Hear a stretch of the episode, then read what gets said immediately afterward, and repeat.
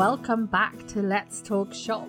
You're listening to season 5, episode 8, and I am Therese. I'm your host. My business is called Small Business Collaborative, where I help business owners start and grow their wholesale, get clear on their pricing and margins, start to develop their sales materials, and develop their wholesale and strategy for growing that side of their business. Today is a solo episode. I haven't done one of those in this season, so I thought it was about time because they're always quite popular. And it occurred to me that I haven't ever really given a whole solo episode on how to get started with your wholesale. So that's exactly what we will be doing today. We're going to start off talking about what wholesale is, if it's right for your business, and I'm going to give you some pointers about how you can get started. Since this is a solo episode, I'm not going to dwell too much on a lengthy intro, but uh, if you do enjoy this episode, feel free to share it over on Instagram and tag me. I'm small underscore business underscore collaborative, and I absolutely love seeing where you are listening. And of course, remember to subscribe as well. And if you can, and if you are enjoying and learning from this podcast, then please do go ahead and leave us a review in Apple Podcasts, as it really, really helps the podcast grow and reach a new audience. Thank you so much for doing that. And now let's get into today's episode.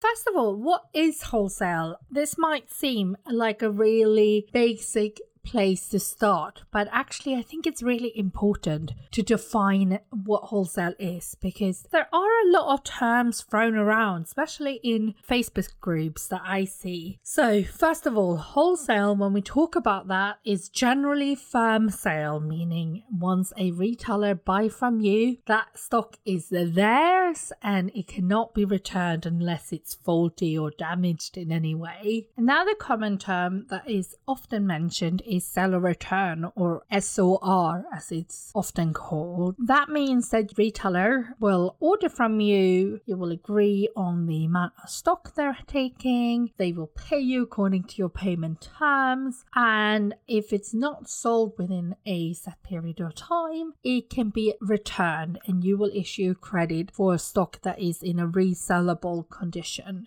Now, sale or return is often confused with commission, and I also see a lot of small brand owners starting with sale return without setting and defining those clear terms, which can sometimes become quite disheartening for the brand, I would say. But there's absolutely a way to make it work for everyone. Now, commission, on the other hand, you place your items in a store, and when they sell something, they pay you minus their commission. So that should allow you to get a little bit higher of a margin on your product. So that is perfect for you if you are just starting out, or perhaps you hand make everything and you can't yet make wholesale work for your business. With commission, it is equally important that you define the terms of your agreement because you have to trust the retailer that you are supplying that goods to because you're most likely going to be liable for any damages,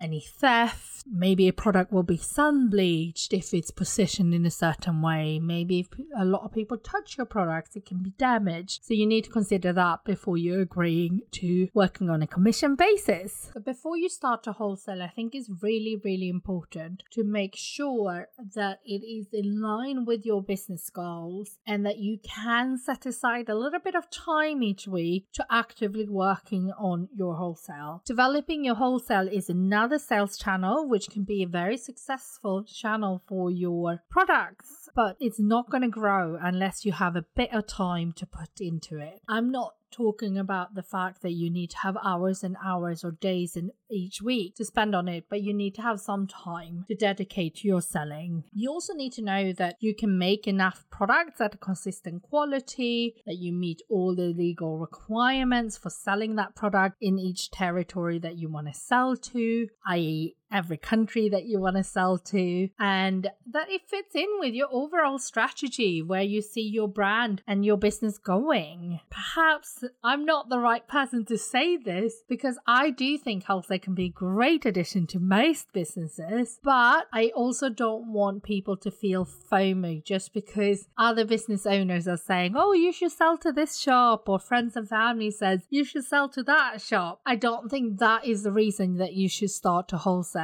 It needs to be in line with your business goals for you to really be able to grow that area of your business. And if you are, if you feel that that is definitely something I want to do, then brilliant. Then you need to make sure that your products are retail ready. So a few pointers would be make sure that you considered how the retail packaging look. Will it stand the test of time if you're going into a brick and mortar store? Can it be picked up and touched without starting to look tatty rather quickly? Be able to stand out amongst the competition in a store, what will make people co- go and grab your products over your competitors' products? So, really think about how it will be displayed. I think one of the biggest myths with wholesale is that you have to have a really big range before you can start, or that you have to have loads of experience and having to have been in business for a long time, or that you won't be able to cope with the demand and volumes. Now, the later of that with the whole thing about demands and volume. If you are making everything yourself, then I would suggest that you start with other small business owners. So you start by selling to smaller shops and building a relationship with those small shops to really see where the demand is and what kind of volumes you can expect, and then take on more and more as you grow your production. So I don't think that you have to wait with starting to wholesale just because you're worried about thousands of units. Of course, you need to know that you can produce and scale your production a bit, but I think we often catastrophize in our mind what we can cope with just to kind of maybe protect ourselves from doing something that can feel a little bit uncomfortable because it's something new. So, um, not everything needs to be perfect. The important thing is just to start somewhere. Now, I could make a whole episode, a whole workshop or masterclass on pricing. In fact, it's something I work with my one to one clients on a lot. And it's also something we dedicate a whole week to in Start to Wholesale, my course that is actually open now, that is starting on the 15th of June. But let's talk about pricing a little bit to give you a few ideas that you can follow. And also, I'm going to share with you what retailers are expecting from you as a supplier as well. The way I teach pricing and the way I like to set prices are based on value and not according to any set formulas. In a lot of makers groups, I see people recommending taking a cost price and doubling it to get your wholesale price and then doubling it again to get your retail price. I do not believe in those kind of formulas. I don't think they say anything about your brand or your customer. I think instead it's much better to do your market research, really get to know your customer, make sure that your products are priced in the range that they expect to pay for your item. What's expensive to one person might not be expensive to another, and so on. So you really need to know what your customer is willing to spend and what they expect to spend because some customers they will be after, say, something organic and handmade. And if it's too cheap, they don't believe that your product could be just that. So there's definitely something to being too cheap as well as being too expensive. It's all very relative, which is why I recommend starting with your product, starting with your customer, your market research, and setting your retail prices based on that sometimes when you do start to wholesale and you do full pricing review to get ready to wholesale, you might need to put your prices up. That is okay. You might have been undervaluing your products anyhow, or cost of materials could have gone up. I mean, this year we've seen a lot of cost of materials going up, but that doesn't mean that everyone has put their prices up. So maybe you just need to bring it in line with what other brands around you that target a similar customer are doing. When it comes to pricing, you will probably have heard terms such as discounts or markup or wholesale factors thrown around. In short, the margin is what the retailer gets to keep,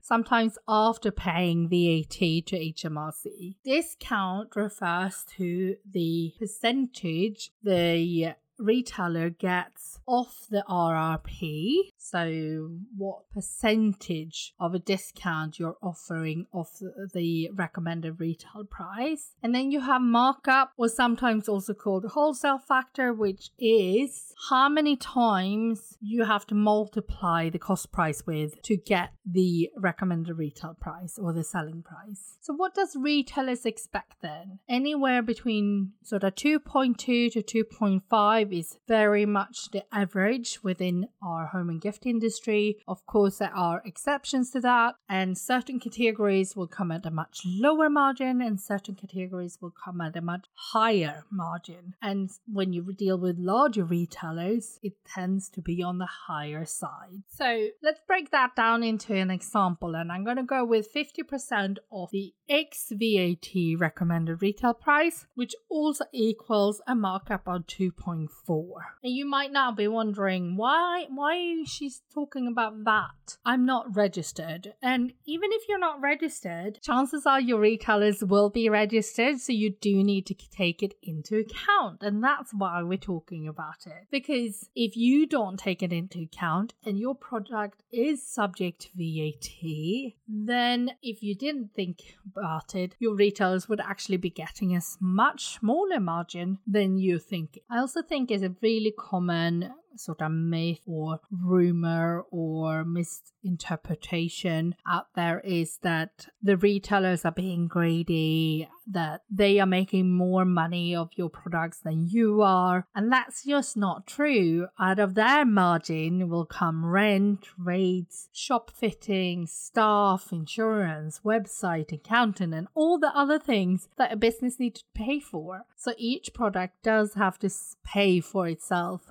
and pay for its space in that shop. And that's why they need this margin. So let's break down what a 2.4 markup or a 50% discount might mean. First of all, to get the X RRP price, you would divide the retail price with 1.2. So, for example, say we take a £10 product, you divide that by 1.2, you get £8.33. That is the ex VAT recommended retail price. Then you can divide that in two and you get £4.16, and that is the wholesale price. What your retailer would expect to pay if you offer a 50% discount on the ex VAT price or a 2.4 markup. Pricing can be a bit tricky to just hear about like this without seeing it in front of you. So I am going to be posting this week over on Instagram where I'm going to break down all of this information a little bit more that I'm giving you now. So do look out for that. If you don't already follow me, I'm small underscore business underscore collaborative. So now we have talked a little bit about what wholesale is, if it's right for your business, you have an idea of how to set your retail prices and what retailers expect from you in terms of wholesale prices. You might be wondering why should I even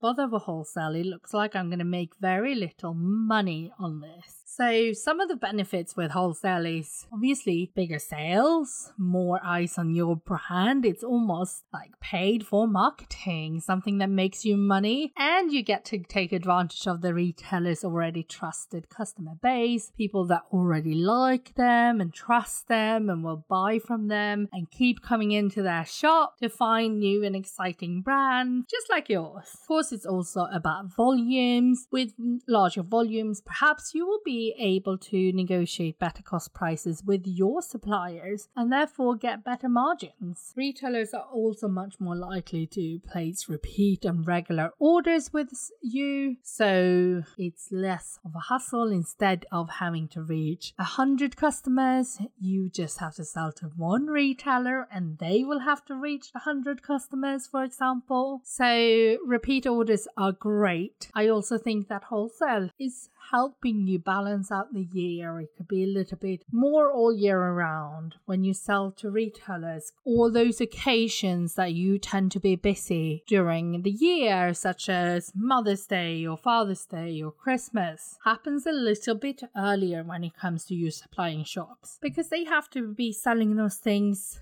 and be ready for those things, just as you are, they need to be buying in their products earlier. It can help you balance out the year a little bit more. Of course, also, there's always shops throughout the year that is more busy. So now, for example, garden centers should be pretty busy and they might actually be selling more gifts and stuff now when they have the football than they will leading up to Christmas. So I do think the wholesale is a good way to balance out the year. To get started with your wholesale, I think it's really important to build trust with your buyers. It's important with any type of sales. And one of the first things that retailers will ask for is what your terms and conditions are. And I'm not talking about your full lengthy legal terms and conditions. You need a solicitor to help you with them. But I'm talking about your terms and conditions, such as what your minimum order is, meaning how much a retailer needs to spend with you each time they place an order with you. They are also likely to want to know what carriage paid is, which is essentially free shipping. So, how much do they have to spend to get carriage paid? They want to know what your payment terms are, what your pack sizes are, which means how many products they have to buy of the same product to order from you. So, for example,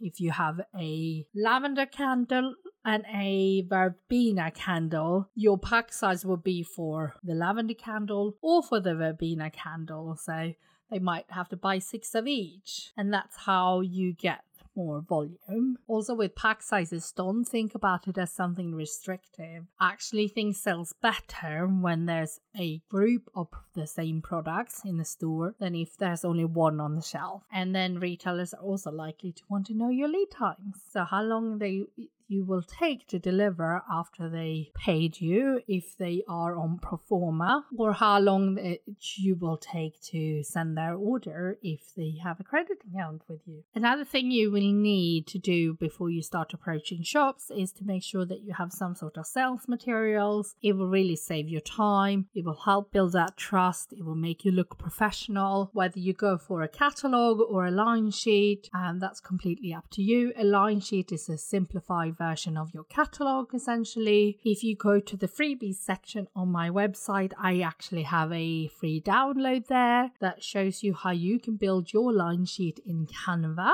In my next course, that is starting on the 15th of June that I told you about, I also talk a lot more in detail about what your sales materials should include, and I will also review your sheet or your catalog and give you personal feedback so that you can be confident in reaching out to retailers. Once you have your pricing, your terms and conditions, and your sales material, now you're gonna actually have to sell to shops. And the most common way to reach out to shops is by email. My number one tip for emailing potential stockists is to keep it personal, let your passion shine through. Right now, small businesses are very, very popular. And one of the reasons is, of course, that you are providing a much more personal service, perhaps a slightly more unique product, or it might be a bit more thoughtfully made. And don't forget to mention what you sell and make sure you include everything a buyer might need